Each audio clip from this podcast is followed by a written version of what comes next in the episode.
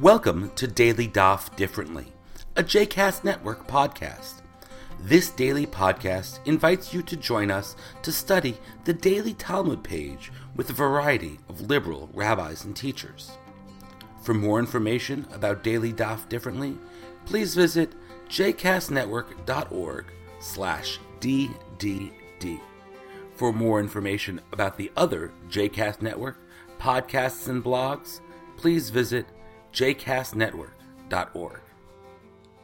Welcome to Daily Daf Differently. I am Rabbi Juan Mejia, and today we will be continuing with Masechet Eruvin, page 95, Daf Tzadi Hey, which marks the beginning of the 10th chapter of this tractate. The opening case in the Mishnah for this uh, 10th chapter is uh, a person who finds a pair of tefillin on Shabbat.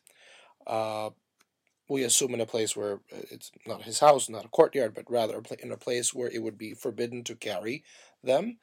And there are two opinions mentioned. The anonymous uh, first opinion, the Tanna Kamma, says that the person is uh, allowed to save one pair of tefillin. That is, uh, the person will put them on uh, uh, on their arm and on their head, and then they will walk them back to a place where they can uh, uh, save them.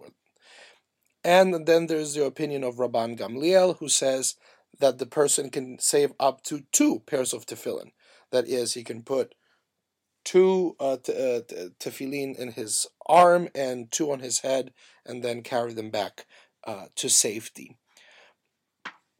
Now, the reason, uh, and, and this, the, the Gemara is going to delve deeper into this, why we're so worried and why this example deals uh, precisely with tefillin is that uh, tefillin were a very powerful symbol of Jewishness. Uh, inside the leather boxes, you have uh, handwritten parchments with parts of the Torah. Uh, in many parts of the halacha, tefillin are compared like they're like little sifrei Torah. They're like little Torah scrolls, and they have uh, a very high level of sanctity. Um, therefore, it's not something that we can just very easily leave in an open field, right? Liable for, for the animals to, to, to desecrate them, or for weather, or, or for somebody to steal them. We we feel compelled uh, to save them.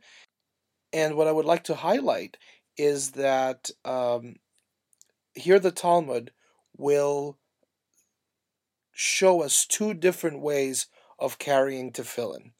Uh, again, uh, tefillin are a powerful symbol of Jewish identity, and and I think for modern readers, uh, the, the, these this difference that the Talmud uh, presents could be a meaningful uh, midrash of of how we carry our Jewish identities. The opinion of the Tanna Kamma is not very surprising, right? A person goes out, finds a pair of tefillin, he will put them, he or she, we, we will we will talk about that tomorrow. Uh, he or she will put them on, and uh, he's wearing tefillin or she's wearing tefillin. Uh, uh, uh, and you walk by wearing these tefillin, you are not carrying them, you're wearing them, you go back. The opinion of Rabban Gamliel, though, is very odd, and this is what uh, this sugya is going to be dealing with: is why two? You don't. We don't wear tefillin in pairs. Now today uh, there is a kabbalistic custom. Some people wear uh, Rashi and Rabbeinu Tam tefillin uh, simultaneously, but this was not something that happened in the time of the Talmud. Uh, uh, the tefillin are not wear, worn in in in, in twos. Uh, you have one in the head and one in the arm, but not two in the arm and two in the head. Um, and the intricacies of the sugya are trying to explain the position of Rabban Gamliel. Now, Rabban Gamliel's central point is, uh, as it says in the Gemara, that Mishum Hatzala Derech Malbush Sharu Le Rabbanan.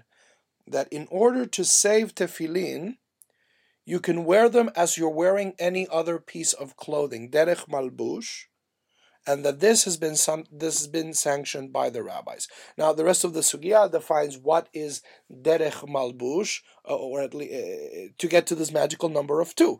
Uh, the, the, the the easy answer is since we can fit uh, two pairs of tefillin uh, two, two head tefillah, uh, like two, two tefilim shel rosh and two tefilim shel yad, uh, uh, in the place where it would be kosher for them to wear them, then uh, that this is acceptable. Now, derech malbush uh, literally means in the way in which you wear clothing. Uh, and what this is what this is suggesting is that in order to save these tefillin, you might be able to treat them like another piece of clothing and not like tefillin. That is clearly uh, that the the first the Tanna Kamma's the first opinions uh, approach. You can only save the tefillin if you treat them with the entire like the the respect and the gravitas involved in tefillin. Therefore, you're not going to be wearing two. But Rabban Gamliel presents another option, which is that in order to save the sanctity of the tefillin, in, in some cases you are allowed to uh, bring that element of sanctity to the world of, of the profane, to bring it close to the profane. And therefore you, you use tefillin not no, not not solely like tefillin, but but like another uh, garment. And uh, I think that this difference is, is, something that we as modern Jews encounter uh, uh, often in in our in our daily lives, in our religious lives, in our uh, institutional lives, where sometimes, in order to save, in order to preserve an attachment, a connection to Judaism, you really have to present it in a way that is more accessible. Right? A pair of tefillin in their sanctity as tefillin can can look scary, can look uh, uh, off-putting if you are, as it were, outside of the city walls, as the, as the Mishnah is is presenting the, this legal case. But if it's derech malbush, um, if it's another garment you might be able to, to, to preserve the sanctity of the tefillin, to bring them to safety, and uh, according to the to the to the little comparison that we're establishing, you can even take two. So uh, we just experienced the holiday of Shavuot, um, and in many congregations and in many JCCs, uh, people came to to hear a concert, to to see a movie uh, to listen to a lecture. And this, uh, less uh, scary, more mundane, more malbush, more of a, of, of, of, a, of a garment than tefillin, is actually preserving for those who are outside the city walls and for many who, who also delve in and outside the walls of Judaism. Uh, uh, many aspects of the culture, the tradition, and the text. Um, so we go from lost to tefillin uh, to a little midrash on how we live our modern Jewish lives. Tomorrow we will continue uh, with Masechet Eruvin for Daily Daf Differently. I am Rabbi Juan Mejia from Oklahoma City. I wish you all shalom. I hope you've enjoyed today's episode of Daily Daf Differently and that you'll join us again tomorrow for a new page.